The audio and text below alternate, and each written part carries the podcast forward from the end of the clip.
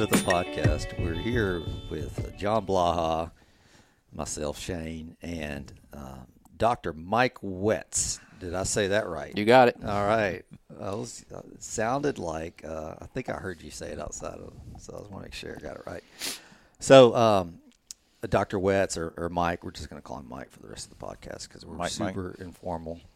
Uh, we're here to to talk about bringing back. No, wait. Let me get this right. Bringing Baffin Bay back initiative.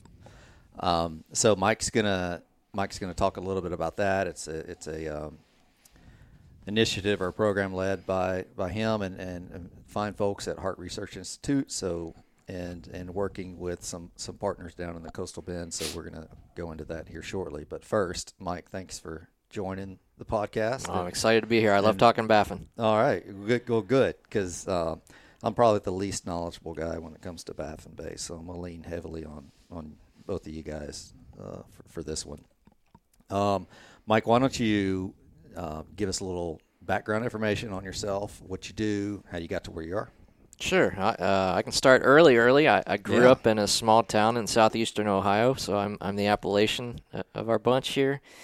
Um, and I actually the reason I got into marine science, marine biology, is because uh, my older brother, who's 13 years older than me, he, he made me watch Jaws when I was about probably four, and of course, I, you know, I'm sure he made me watch other stuff that I shouldn't have watched at that age. Um, Don't, don't, don't, but it actually got me interested in sharks. So I thought for the longest time I wanted to study sharks. Uh, so I went to uh, college in South Carolina at Coastal Carolina University, where I majored in marine science. And during that time, I, I actually got an internship with a scientist at the University of South Carolina who was studying toxic algal blooms. And I thought, okay, this is interesting, and started working with it. I really enjoyed it, just because um, so many of the things that, that about these algal blooms they can really affect the ecosystem and fisheries and um, so I ended up pursuing a career more in algae and nutrients and things like that. Uh, I went for graduate school uh, to Oregon State University where I was uh, I, I got my master's and PhD in oceanography and um, I went to sea a lot so I I think it was a November cruise in 2001 where we had 40 foot seas 100 mile an hour winds and um, that made me decide that I wanted to move back into the estuary. so um, that that was a trip. Uh, I I did a, um, a postdoc in North Carolina with one of the world's experts on nutrient pollution and, and algal blooms and estuaries, and um, now I'm over here. I've been at, at Texas A&M Corpus Christi since 2010. And you started when when you came to Corpus, um, you weren't in the role that you're you're in now, correct? Correct. I started off as an assistant professor in the life sciences department and um, just maintained a lot of collaborations with folks in Harte for many years. And I was fortunate in 2018 they, they picked me to come over there. So I've been there ever since. And what do you do now for Harte? I am the chair for coastal ecosystem processes. So my lab basically studies issues related to water quality and um, algal blooms, nutrient pollution in, in our estuaries.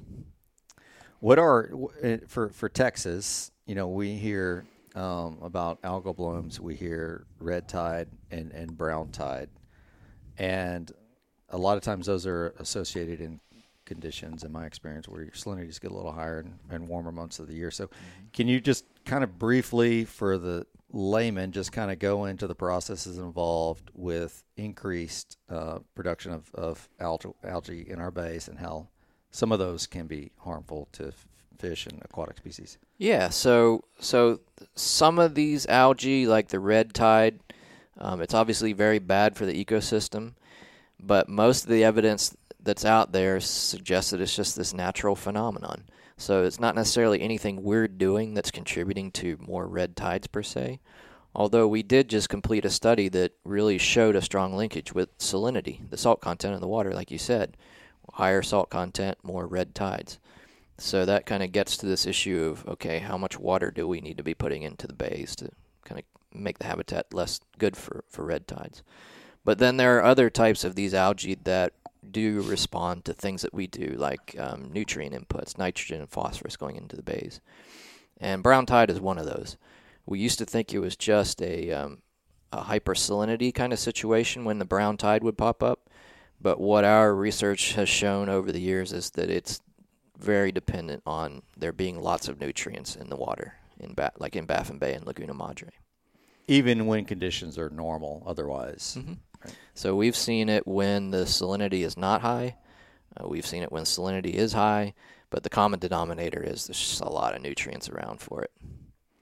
So these algae, you know, they're different flavors of algae. Some are some are natural, some are responsive to things we do. Mm-hmm.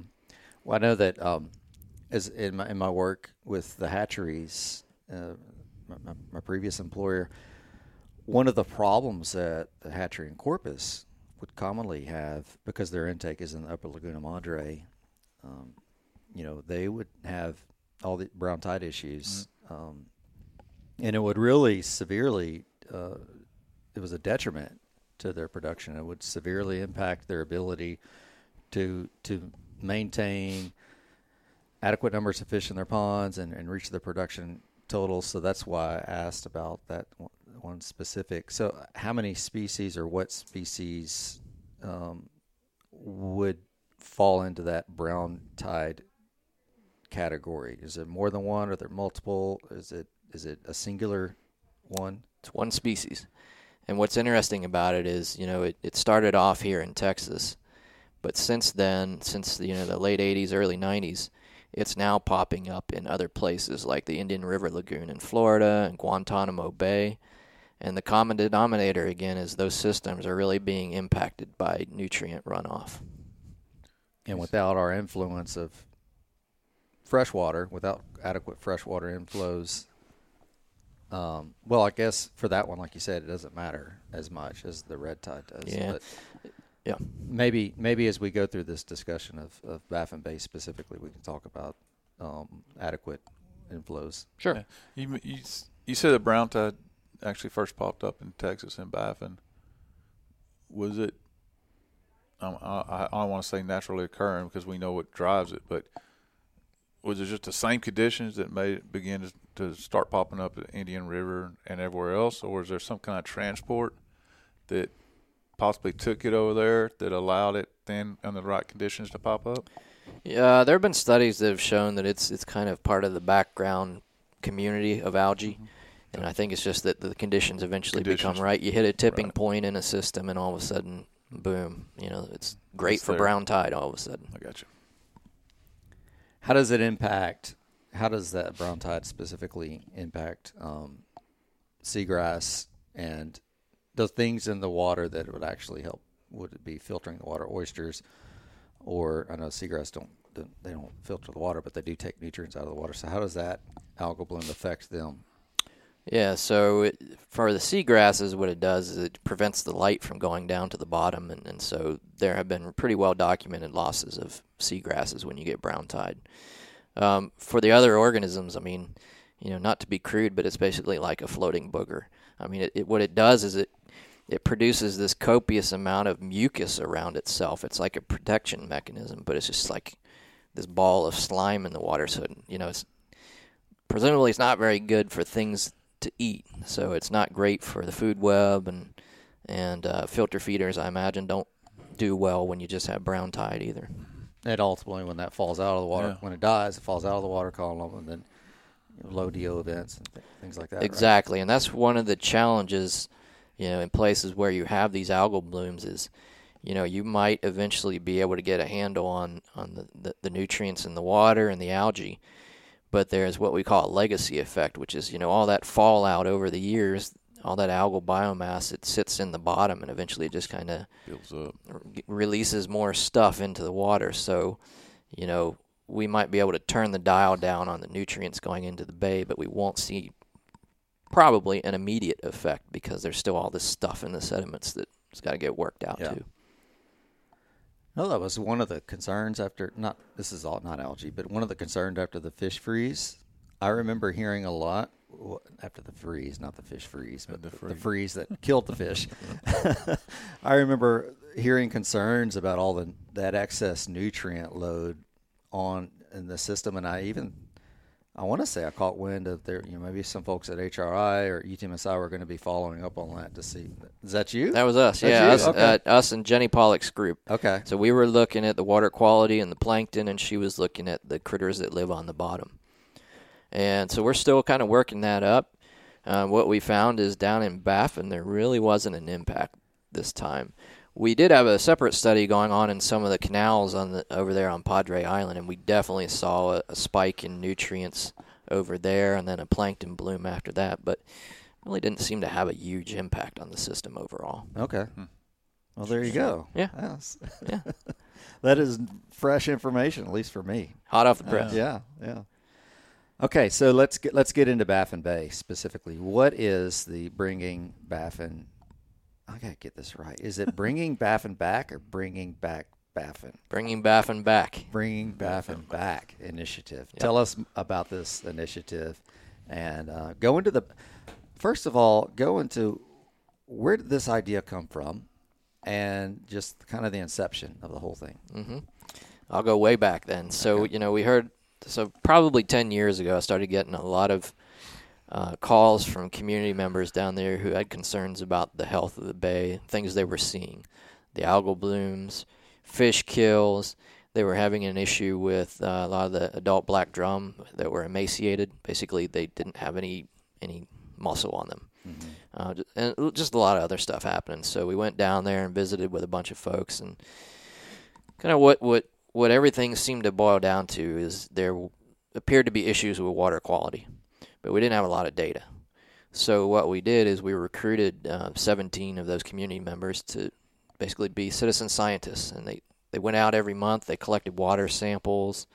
Uh, helped us get the data we needed to figure out okay there is an issue here which we didn't even know at that point eh, for sure and then helped us figure out when those issues were happening and then you know what potential sources of some of the problems were so we had all that data it was pointing to water quality problems and what we did is then um, got a group of us together a stakeholder group and we're now up to about 150 200 people and um, just started talking about solutions but one of the things I, you know, I realized through that whole process is, look, we really need a vision. Like, what what is our long term vision here? And I think that's where bringing Baffin back comes into play. Uh, you know, the goal of that is is to to find solutions to the water quality problems. But beyond that, you know, we want to be able to restore the habitat in the bay that's been lost, and just set this bay up to be a resource that future generations can enjoy. It's interesting because, like I said, I don't have a lot of experience in Baffin, but I have a lot of friends that do and have, and over their lifetimes have, have seen it from, um, uh, you know, Dr. McKee, David McKee comes to mind, and, and his stories about being on those shorelines as a child and to where it is now. You know, he's seen that transition and that change and that decline. So for some people and, and groups to have a vision of getting it, try to get it back to that point, I think is, I think is great, and applaud you for leading leading that effort. So, run through the various phases of the initiative, and and then we'll kind of go into more specifics of each one. Sure. Well, the first phase really was just getting the data that we needed and continuing to keep an eye on the bay, collecting the pulse of the bay, so to speak. Um, so, so doing the, the research and the data collection. Uh, the second phase is, I think, where we're at now, which is starting to find solutions to the to the um, pollution sources that are going down to the bay, and we've had some real good success here lately in that regard. And I can go into more details uh, if you'd like. Yeah. Um, So, for example, the um, the Natural Resources Damage Assessment Program, which was born out of the Deepwater Horizon settlement, they are proposing to devote about 4.8 million dollars uh, to focus on reducing agricultural um, nutrient loading to Baffin Bay.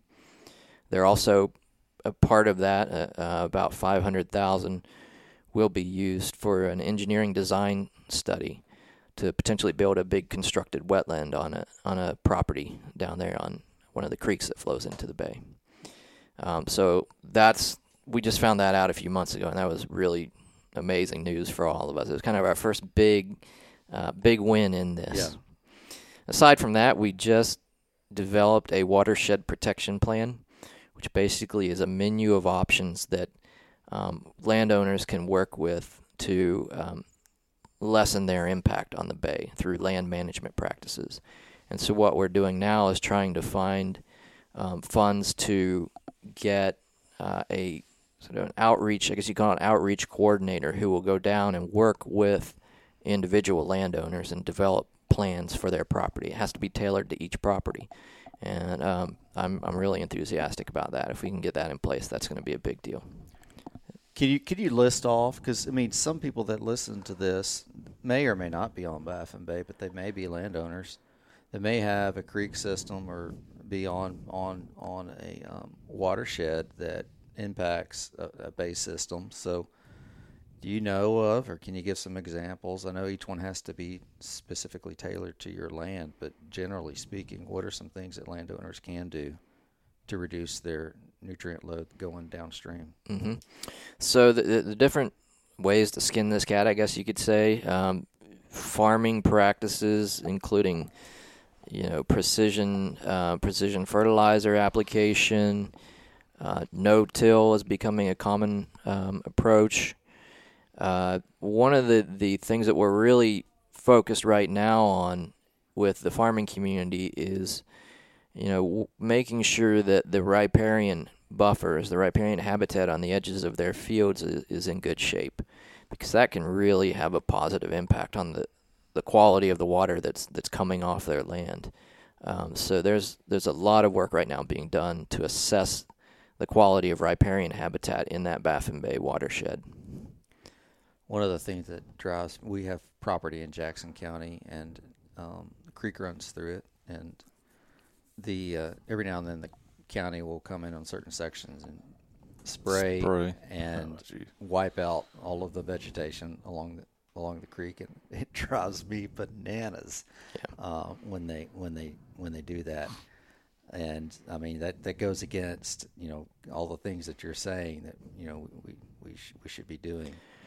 Well, you know, I think there's this perception that you know we just need to move the water off as quickly as possible, um, and you know, I mean, I get it. Y- y- You obviously don't want your land to flood. You don't want your house to flood, but there are, you know, whether it's from a farming standpoint or just from you know landowners in the community, there are a lot of newer approaches that can not only move the water or facilitate the water moving off or through the land, but that will also clean the water at the same time. And, and that's what we're really working on now uh, down there around Baffin is working with some of those communities on as they start to tackle stormwater and floodwater mitigation. We're working to to make sure they're aware of some of these newer engineering approaches that can have the co-benefits of getting the water off, but also cleaning the water. There's a yeah, there's a much much greater good to the immediate need, and that greater good in the end is a benefit to that immediate need and these new practices. And, and Shane, I, I think uh, on the steel plant up in Sinton, that was one of the things they did. One of the agreements was to build a, a natural filtration uh, just downstream of that plant to help help that that help out with that and satisfy some of the community concerns and the TCEQ concerns as well. If I if, Yeah, I, if yeah, I'm you're remembering correct. correctly, yeah. Mhm. So the, the the NRDA funding that's available to go out and, and reach these these landowners and, and tailor a land management program for them, will that will that funding be available to them to use to make those changes, or is it just to make the recommendations uh, for them to do incorporate? My understanding is that funding would be available for implementation. So it just went through the public comment period, and we're keeping our fingers crossed that, that the NRDA trustees come through with that, because I think that will be a really po- that will have a very positive impact on that that watershed. Yeah, absolutely.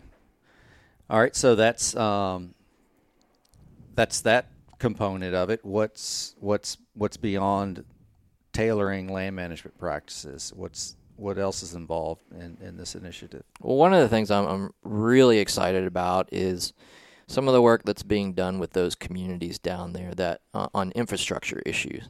So I mentioned the stormwater and flood mitigation, um, the engagement work that our, our stakeholder members have been doing with, with the communities. Um, there's also a really nice initiative right now.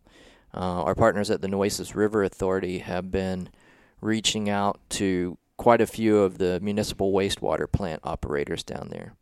You know, a lot of these smaller communities, you know, they have these wastewater plants, but they can't afford to maintain them. They can't afford the um, the expertise to operate those. And what the Nueces River Authority has done is, has developed this really nice outreach component where they're going into the communities. They're working with the plant operators to get their operations at least back up to code for now. But that challenge, that longer term challenge, is is um, you know getting those facilities working the way they need to be, and so they're also working to um, write grants with these communities and just helping them get the resources they need to get the, the wastewater plants back up to speed. Are the are so wastewater plants are, are one identified problem. Are septic systems also an issue, and having those updated and and Yeah, properly maintained by each individual uh, property owner? yeah. Long story short, um, they are a challenge down there, and there's there's a group that a group of researchers that just gave a presentation last night actually that that show there's definitely a contribution from septic tanks. It's not just a Baffin Bay issue. This is actually a It's coast-wide problem. Yes. Um, you know, we have a lot of issues with bacteria in the coastal zone that seem to be linked to septic tanks. But for Baffin specifically, um, yes, there there are there are issues there. But again, what I'm really proud of is uh, again the, the Nueces River Authority. They've developed this nice outreach program where they they reach out to individual landowners and they will go in and they will assess the condition of their septic tank and um, they have a certain pot of money that they can come in and actually replace those tanks for free if they find that they're failing. So we're trying to support them as much as possible as they go into these communities and, and take a look at these septic tanks. So you mentioned Nueces River Authority, and we've mentioned HRI. Before we get too deep deeper into this, who else is involved in in, in this initiative? Mhm. Some Well, our main partner and actually my co-applicant on this Texan by Nature Conservation Wrangler uh, application was the Coastal Bend Bays and Estuaries program. They've been on this since the beginning and have really made valuable contributions to this. Yeah, I meant to start off with Yeah. No, I- Apologies to Coastal Bend Bays and Estuaries Program. We do want to recognize their contribution to all of this and all the great work that they do in the Coastal Bend area. Certainly. Yeah. Um. Okay, so in in doing a little bit of minimal amount of reading on this, um, you know, you you you talked about the the little work group, citizen science, and um, talked about working with landowners, but there's there's potential for some infrastructure involved in all of this as well. So, can you speak to that piece? Yeah, that that goes back to you know that that stormwater mitigation side of things, uh, and also the you know the wastewater plants in particular. You know, a lot of those communities again, they, they just really struggle to keep those plants operating, and we've definitely had issues with you know raw sewage going into the creeks that go down to the bay, um, and things like that that just are not ideal, obviously. Yeah.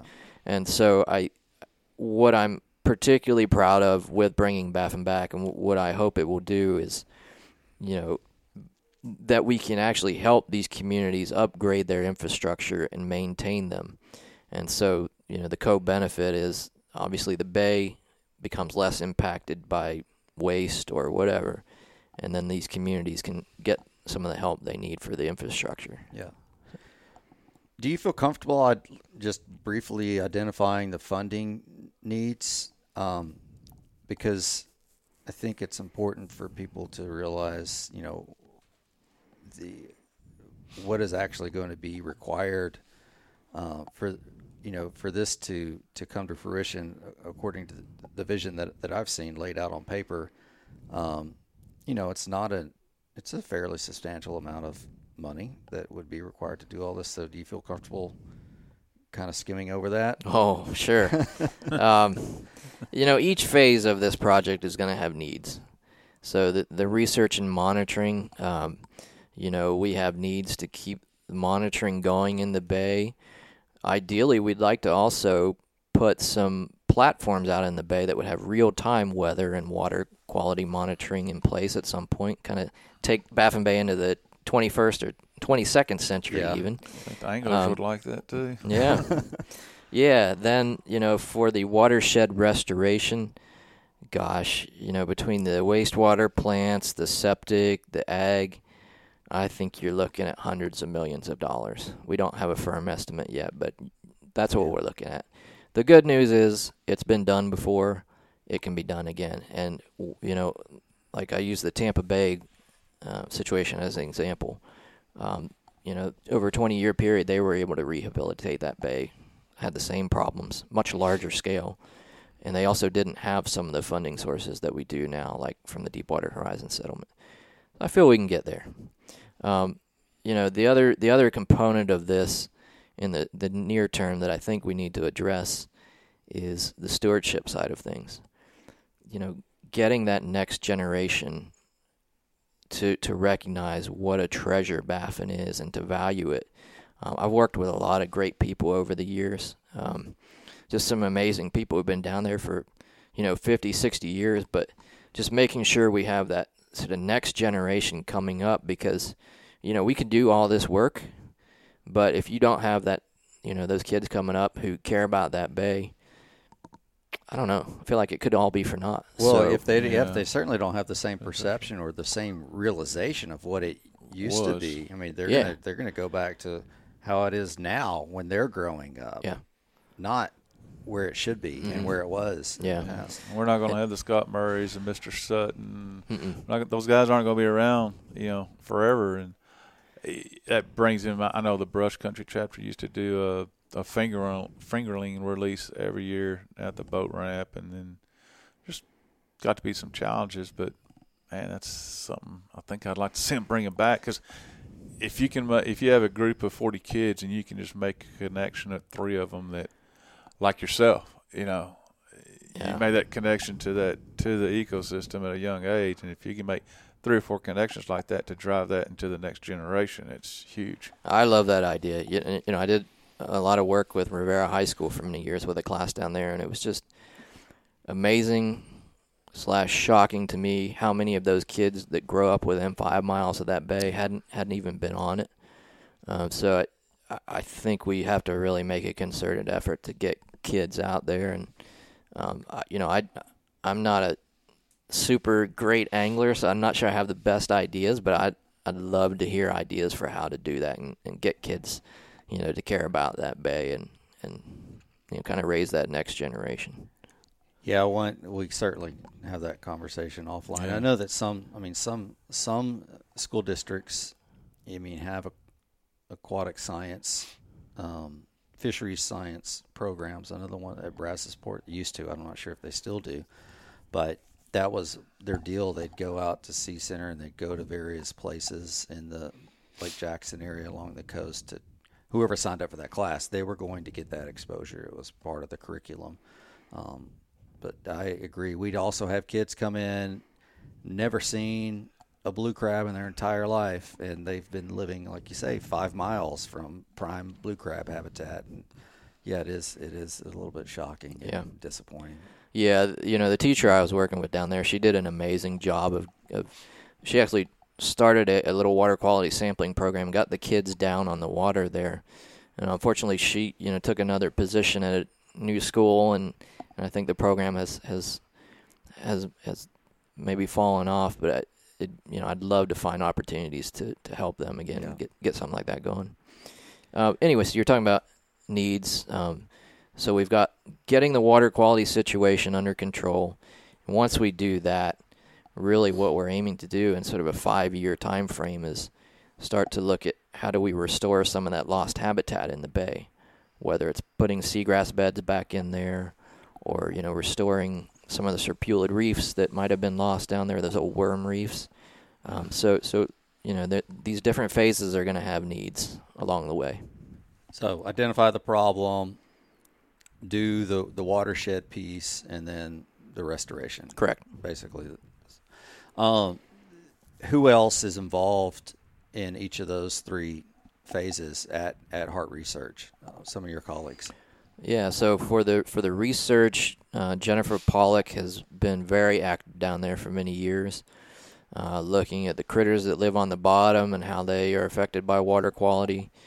Um, and of course, a lot of those critters are g- great food sources for a lot of the fish. So trying to figure out, okay, what when you have bad water quality, how does that affect the prey for the fish? Right now, she's doing a lot of exciting work on the serpulid reefs themselves, looking at just the amazing diversity of fish that live on them and crabs and shrimp and also doing some really neat work looking at how can we rebuild some of those reefs you know they they just they take a beating but Yeah, they do. they're so important so she's doing a lot of nice work trying to figure out okay over the longer term what how can we re- rebuild some of those reefs I mean, that's the old. For me, as like an angler, Yeah. that would be the Yeah. ultimate goal: is to have all, a How do you- lot of live, living serpulid reefs. That Yeah. would be phenomenal. How do you do, yeah? Just how do you do that? There's millions of years old. You know, Yeah. how do we re- replicate it or you know?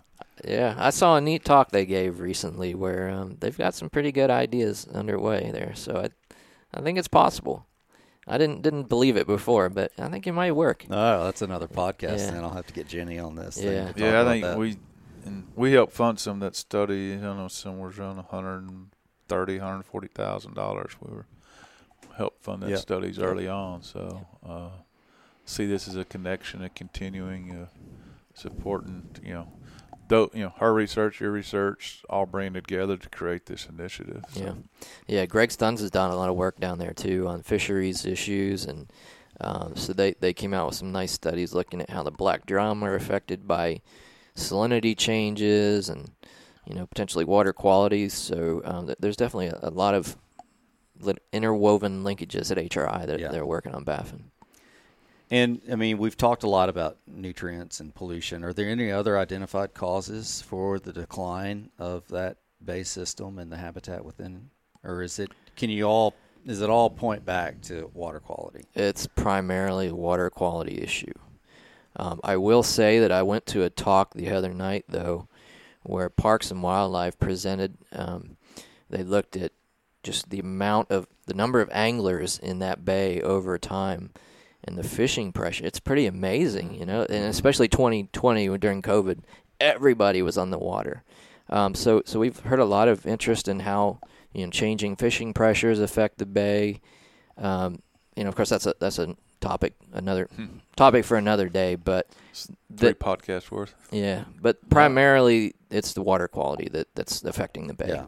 Well, now I think it's important to bring that up because Yeah, like, we we we've mentioned it on this podcast before. We don't think we don't think of ourselves as a part of this large conglomerate of, of anglers. We only think about ourselves as, as individuals, but collectively we have this massive or potential to have this massive impact on fisheries. So just the small things that you do on a daily basis, um, only keeping what you want to eat, catch and release, taking care of the fish you're handling. I mean, all of that has cumulative effects.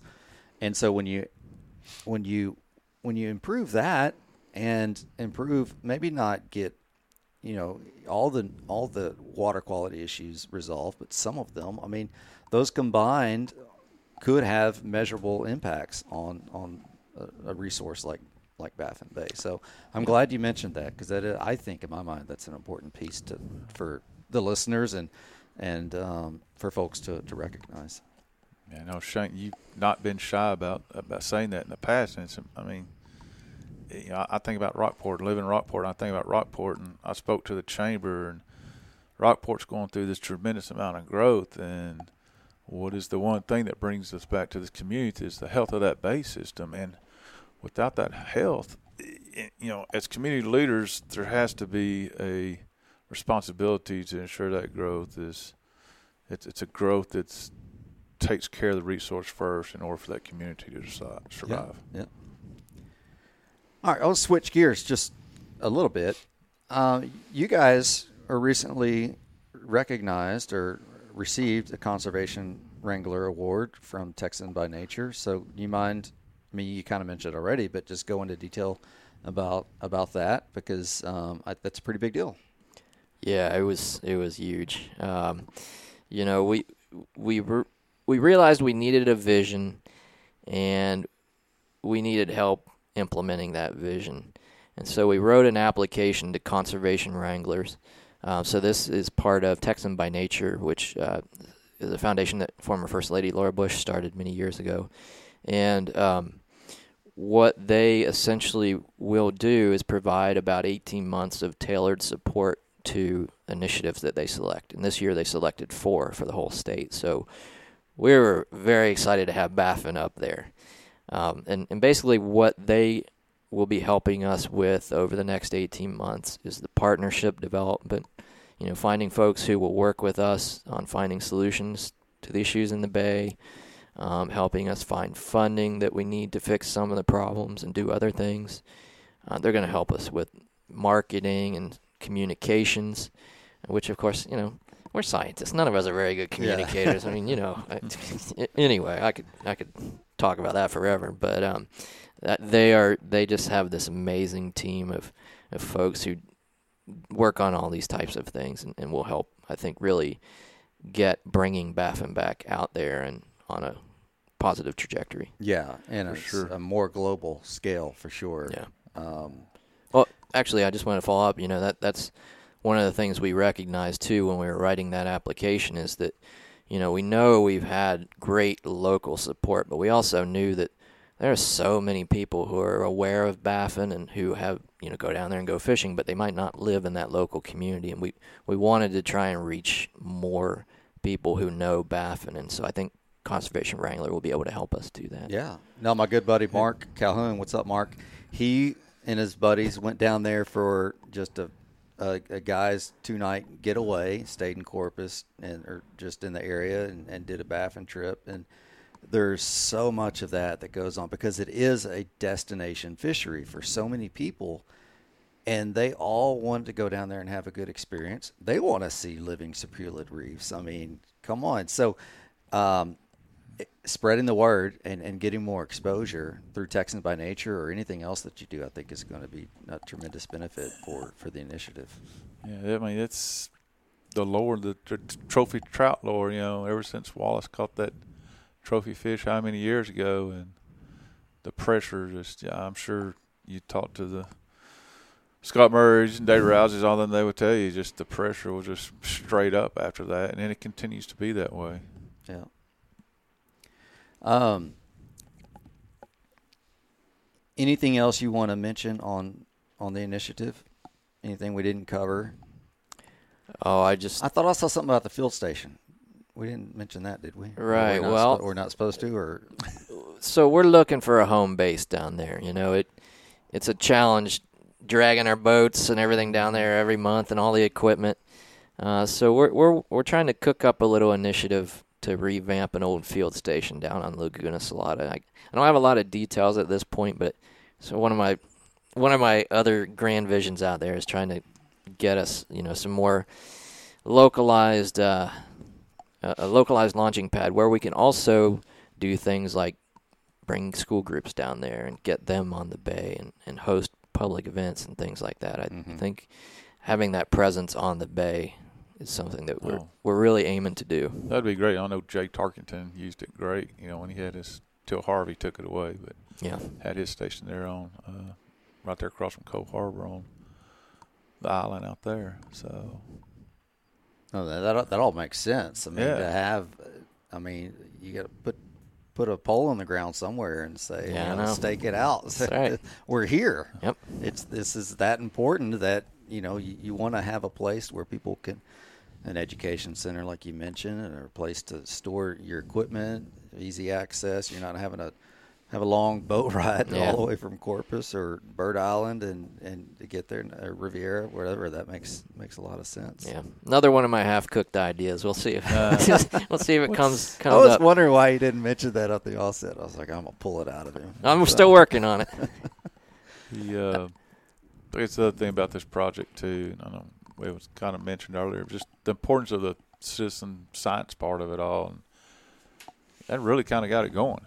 Oh yeah, that was just an amazing group of people. It's you know once in a lifetime opportunity to work with people like that, and um, I think it just it showed that the community cared, and um, you know that that was one dedicated group of people. I mean, they were out there in good weather, they were out there in some really bad weather. Um, which I kind of feel sorry for them. Yeah, but, a, you know, mean, it's a, it was a that's monthly, what they signed up for. It was a monthly commitment. It was you know, a- and they, they stuck with it. Yeah, so. they did. Four years. It was. Oh gosh, that was. I'll never be able to replicate something like that again. But they they helped us get the data we needed.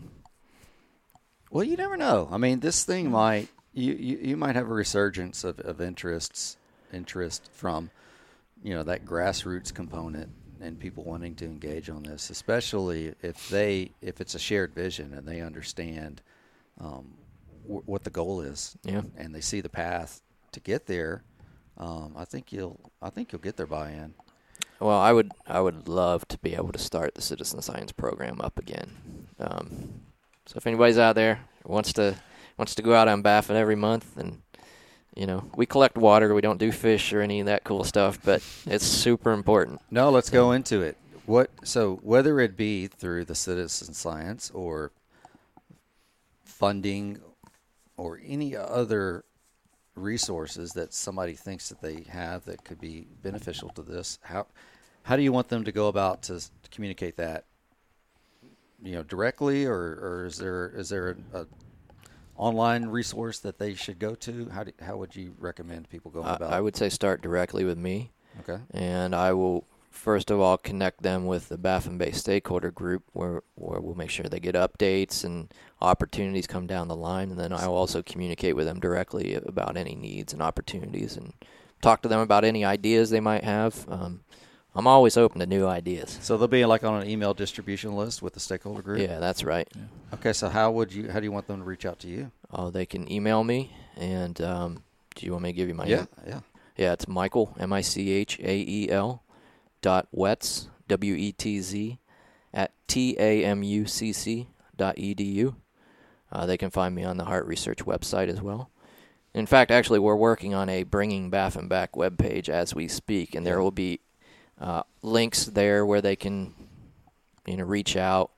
Um, a lot of different resources there, and hopefully that'll be up within the next week or so. Okay, so email them directly.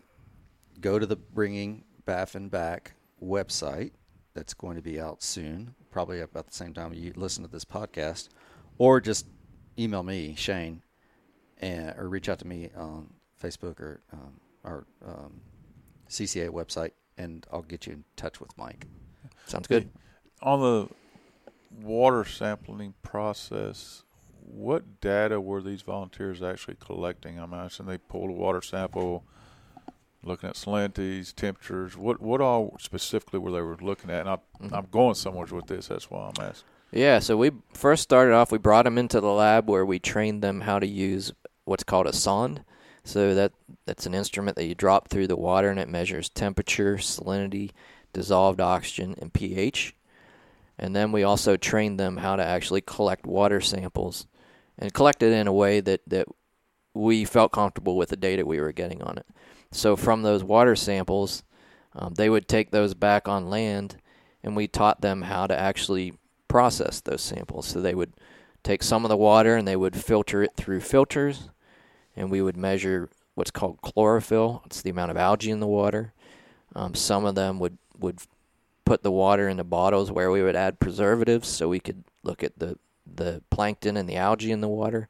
They basically did everything, and I mean it was it was like my students and and It's like having a lab. my tech out postdocs out there, yeah, Yeah. I mean they were great. Uh, they and and it, what was great is they would just all sit around and they would they would talk, and then you'd have some you know husbands or wives kind of around the edge there, sometimes supervising, telling them, "Oh, ah, you're doing that wrong," or you know something. But it was just a great group, and they you know they seemed genuinely to have a good time.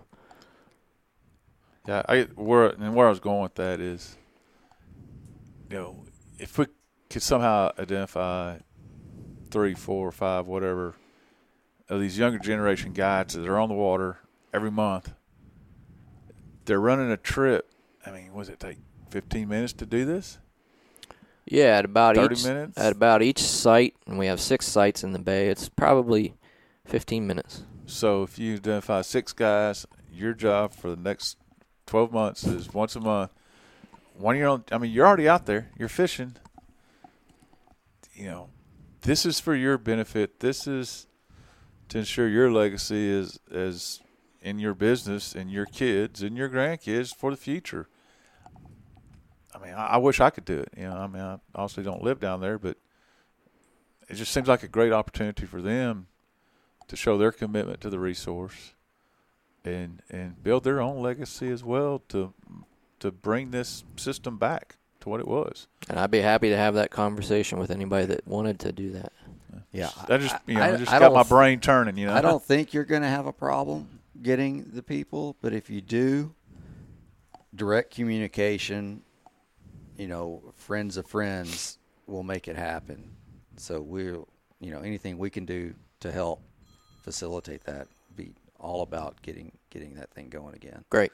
Yeah, that's Absolutely. that that was that was an amazing amazing uh, experience. So Yeah. I'd love to be able to do it again. And we have, but I mean, uh, in our separate communities, John and I also have, you know, friends that are heavily involved in Texas Master Naturalists, and that's another group that might want to, you know, you could look at engaging on, on this through, you know, find the chapter down there, and, and if they're not already participating, or if you haven't spoken to them directly, um, go give them a presentation, and you'll have more help than you probably can handle. Great, thanks. they're engaged. They're Yeah. they're good, really good group of people in my experience. Yeah. Mr. Rousey, you got a phone call coming to help me on this.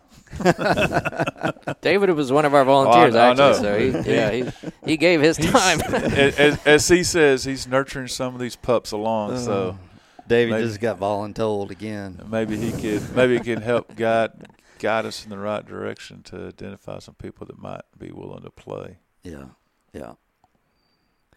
All right, do we do we miss anything that you think absolutely needs to be covered on on this? No, I, I I'm I would just say you know I'm more hopeful than I've ever been.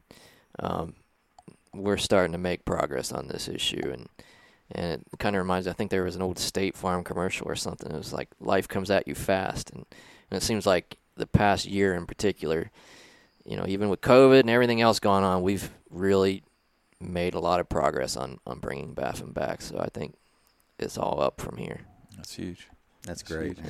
Yeah, y'all y'all have done a great job. I know early on there were some perception issues maybe from some of the community, and but overall I think everybody was absolutely for it. And you had great drivers like Mr. Sutton and, and Scott and, and those guys working with you. So Yeah. Absolutely. Well, Mike, Dr. Wetz, appreciate your time. And again, if anybody wants to um, reach you, throw out your email one more time. It's Michael M I C H A E L dot Wetz W E T Z at T A M U C C dot E D U. All right, there you go. Contact him if you want to participate in bringing Baffin back. All right, guys. Thank you very much. Uh, thank you. thank All you, right. Shane. Thank you.